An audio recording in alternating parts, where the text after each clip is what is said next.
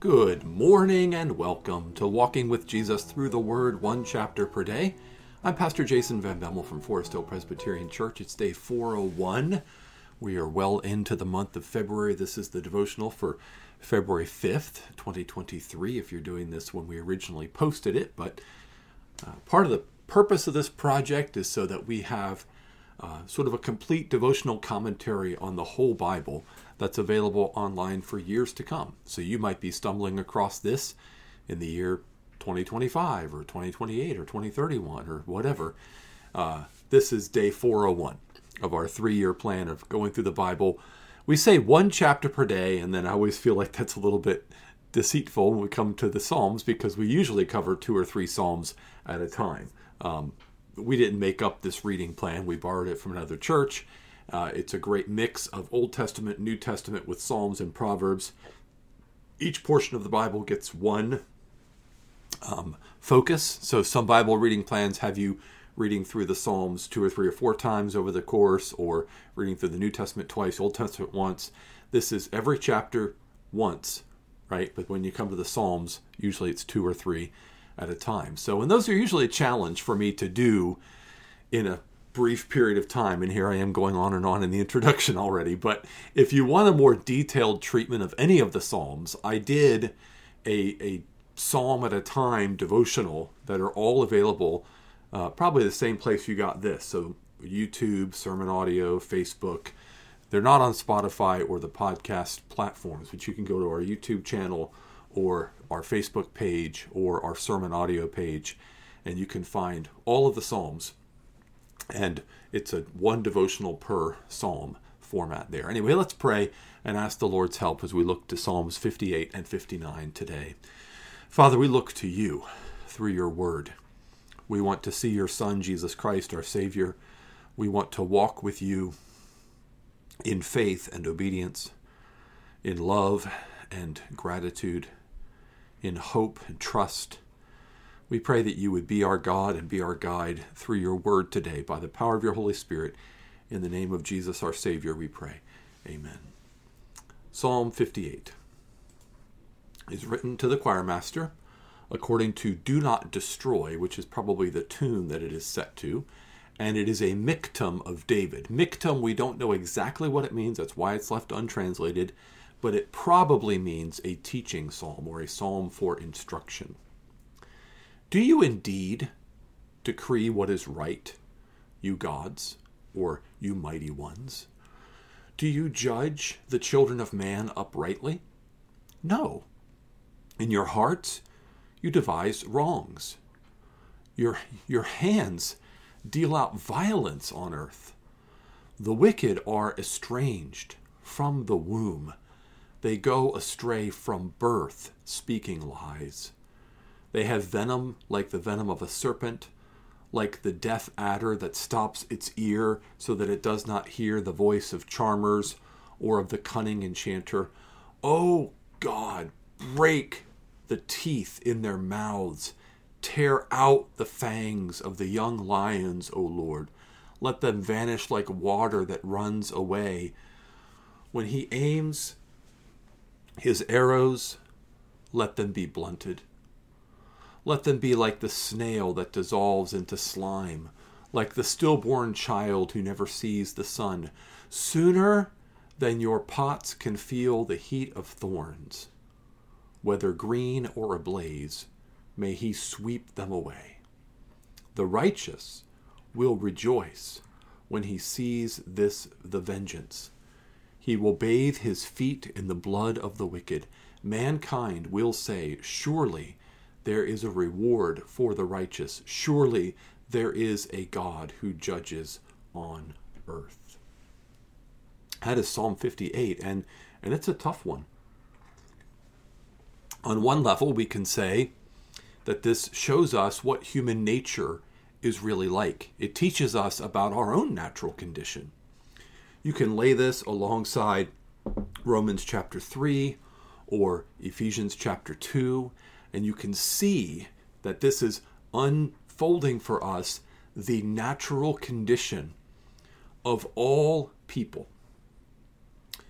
We go astray from birth speaking lies. Let's look very briefly at these two other passages just to see what we mean by that. In Romans chapter 3, starting in verse 10, as it is written, None is righteous, no, not one. No one understands, no one seeks for God. All have turned aside. Together they have become worthless. No one does good, not even one. Their throat is an open grave. They use their tongues to deceive. The venom of asps is under their lips. Their mouth is full of curses and bitterness. Their feet are swift to shed blood. In their paths are ruin and misery, and the way of peace they have not known. There is no fear of God before their eyes. Now we know that whatever the law says, it speaks to those who are under the law, so that every mouth may be stopped and the whole world held accountable to God. That's talking about all people by nature. No one does good, not even one. There is no one righteous. And what does Ephesians 2 say about us as believers, what we were? And you were dead in the trespasses and sins in which you once walked, following the course of this world, following the prince of the power of the air, the spirit that is now at work in the sons of disobedience, among whom we all once lived in the passions of our flesh, carrying out the desires of the body and the mind, and were by nature children of wrath, like the rest of mankind.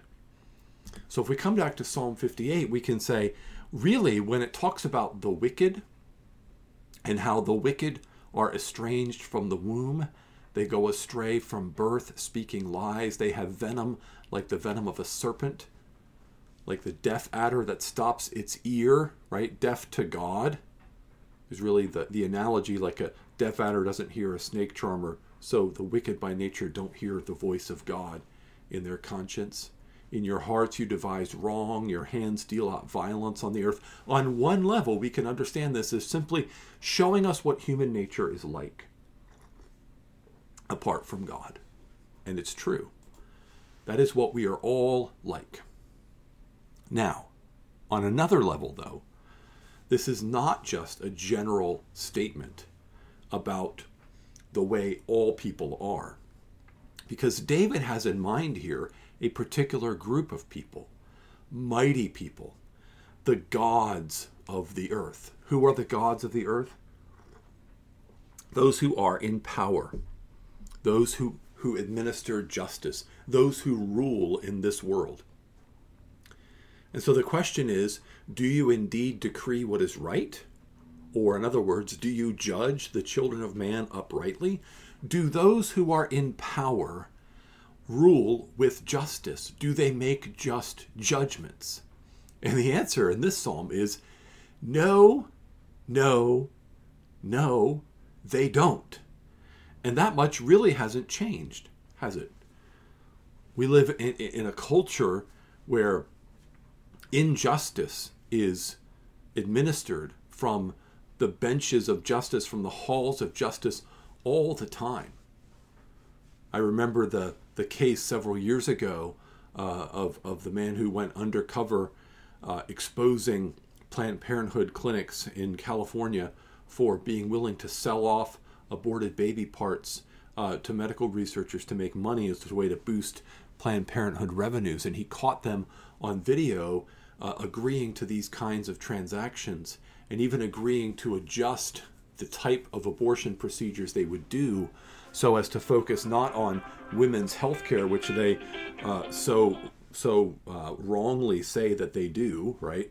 But not to focus on women's health care, but to focus on how can we best preserve the fetus so that it is um, so that it is a viable commodity, right? And it was such a disgusting series of videos that came out. But what happened as a result of that is that the, the justice system went after him and not Planned Parenthood.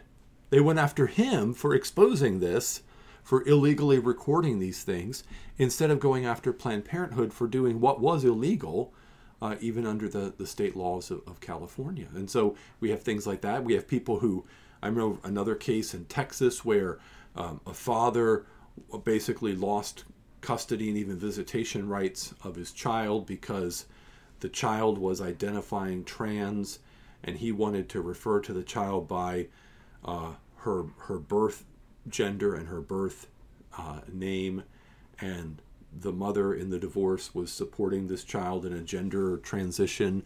And the judge basically said if you refer to your daughter as a girl then you can never see her if you acknowledge the gender that God gave her at birth, then you can never see her. She will not be a part of your life, and you will not be a part of her life if you acknowledge reality. We live in a nation where it's okay to kill unborn babies, but it's not okay to call a boy a boy and a girl a girl. I mean, these things are outrageous. And so, this is a psalm for when there is outrageous injustice in the land. That's what this psalm is for. Psalm 58 is for crying out against outrageous injustice. We could think of times when slavery was popular and you had professing Christians who would own other human beings and and who later would classify certain human beings as being less deserving of rights and equality because of the color of their skin and the continent of their origin. That was a horrible injustice that was perpetuated by Christians, mostly in America, for hundreds of years. That was disgusting injustice. The slave trade, slavery, Jim Crow laws, uh, institutionalized discrimination was, was horrific for hundreds of years. You could go back before that and think of uh, the way that things were in the ancient world, where warfare would frequently involve, you know, taking slaves captive and, you know, stealing women to be your own wives, stealing children to be your own children, and selling off the men to be slaves. We live in a vile world. You could go to anywhere in the world and you could see present day examples of grave injustice and you can trace back a history of a long line of grave injustice. And that's what Psalm 58 is really all about. Psalm 58 is really all about praying against institutionalized, empowered injustice. And it is an imprecatory psalm. An imprecatory psalm offers imprecation calling down God's curses on those who perpetuate wickedness in the world. So we could think of places where Christians are being persecuted for their faith. We can think of places where wars are being conducted unjustly. Now, some people are uncomfortable with imprecatory psalms. They say, as Christians, we're called to love our enemies and turn the other cheek. We are called to love our enemies and to turn the other cheek. But that doesn't preclude us from calling upon God for justice. One of the places where we see imprecation in the, in the New Testament is in Romans chapter 12. Romans 12, which begins this section of how do we apply the gospel to our lives, begins with a very famous verse I appeal to you, brothers, by the mercies of God, present your bodies as a living sacrifice, holy and acceptable to God, which is your spiritual worship. Do not be conformed to this world, but be transformed by the renewal of your mind. Well, what does this transformed life look like? Verse 9 calls us to let love be genuine. And verse 14 calls us to bless those who persecute us. But look at what we do, even as we love with a genuine love, even as we bless those who persecute us. Look at what verse 19 says Beloved, Never avenge yourselves, but leave it to the wrath of God. For it is written, Vengeance is mine, I will repay, says the Lord. To the contrary, if your enemy is hungry, feed him. If he's thirsty, give him something to drink. For by so doing, you will heap burning coals on his head. Do not be overcome by evil, but overcome evil with good. Is the New Testament saying that injustice and persecution don't matter to God anymore and that we should just not care about them. No. But it's calling us to love our enemies, pray for those who persecute us, even as we leave it to the wrath of God to repay with evil those who are doing evil in the world. You see, we don't look at an event like the Holocaust and Adolf Hitler and say, oh, well, it's okay. We'll just not care about that. You don't look at, you know, persecution of Christians around the world, people being imprisoned and put to death for their faith, or the slaughter of millions and millions of unborn children every year. Over 90% of abortions in the world take place outside of the United States. So while we focus on the nearly a million a year abortions in America every year, we should be aware of the fact that there are millions and millions more taking place outside of the United States. And so, what do we do? We don't take revenge. You see, the world would say either you let it go or you take revenge. Either you overlook it and you tolerate it, or you take it into your own hands and make them pay. And that is exactly what the Bible doesn't call us to. The Bible calls us to reject worldly ways of thinking, including that one, this either or.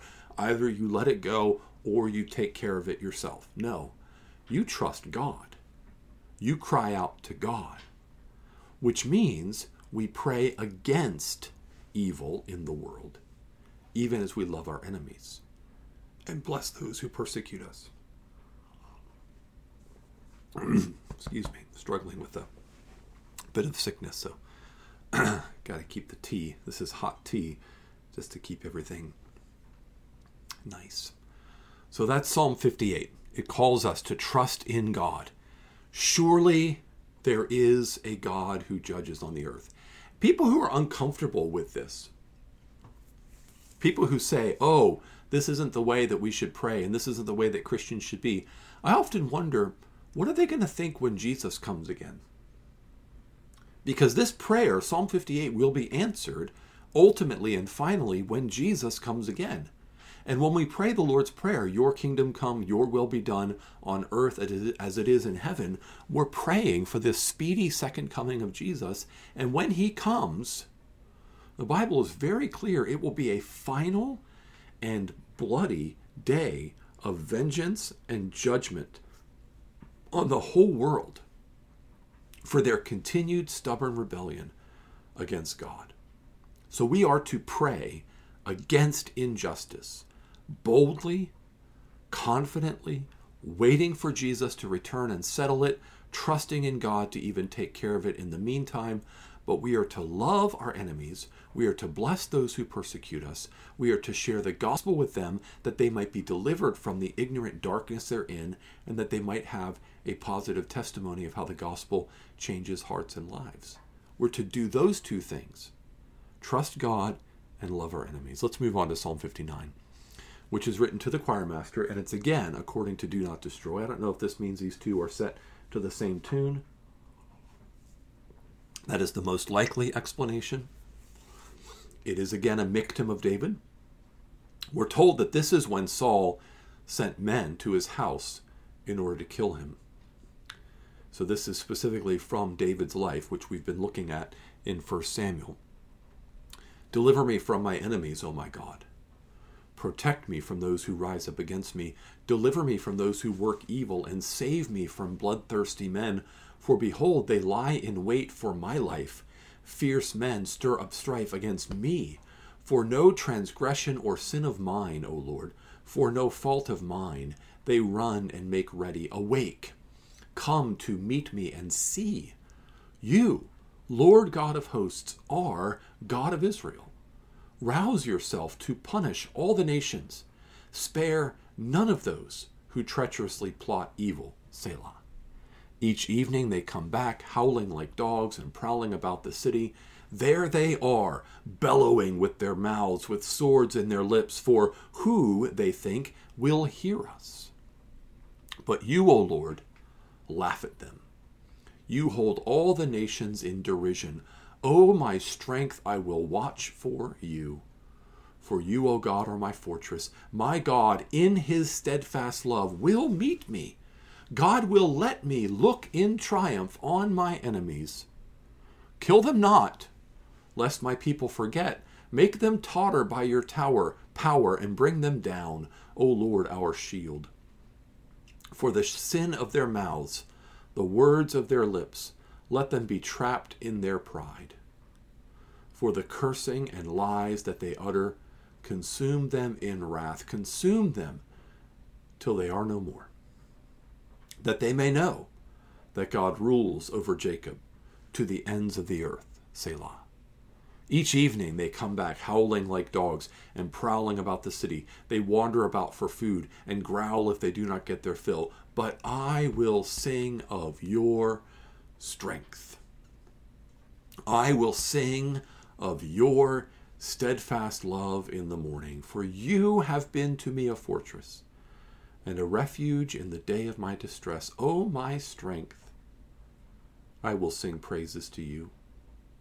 For you, O God, are my fortress, the God who shows me steadfast love. Psalm 59 continues many of the themes from Psalm 58. It is another imprecatory psalm against injustice, but this time, instead of looking at the earthly powers who judge unjustly on a societal level, this is much more personal. It's still an earthly power, King Saul, but it's personal. David is personally being persecuted, personally being hounded. And he's crying out to God in much the same way, although he is asking what's he asking for? Protection and deliverance, salvation from this very real threat against his life. He's trusting in God for this. He wants them to be punished, but not killed Thought that was interesting. Verse 11 Don't kill them, lest your people forget, but bring them down. But what I wanted to point out here is one of the things that makes David a man after God's own heart. One of the things that makes the psalm psalms so wonderful and helpful is that this Psalm 59 goes farther than Psalm 58 in anchoring hope in God. It goes a little bit more extensively and a little bit more in depth into anchoring our hope in God. Verse 8 very much echoes a verse from Psalm 2. The nations rage and the peoples plot in vain, but the, the God in heaven laughs. The Lord holds them in derision. The Lord laughs at the injustice that wicked men perpetuate because he knows that he is going to make things right and he has the power to repay eternally for things that are done in time. And so he says that God is his strength. And he's going to watch and wait. God is his fortress. But notice three times what he says is the reason why God will act and the reason why he's hoping in him. Verse 10 My God in his steadfast love will meet me. That's why God will act. And then, um, verse, there's a second one missing. Verse 10 My God, in his steadfast love, will act.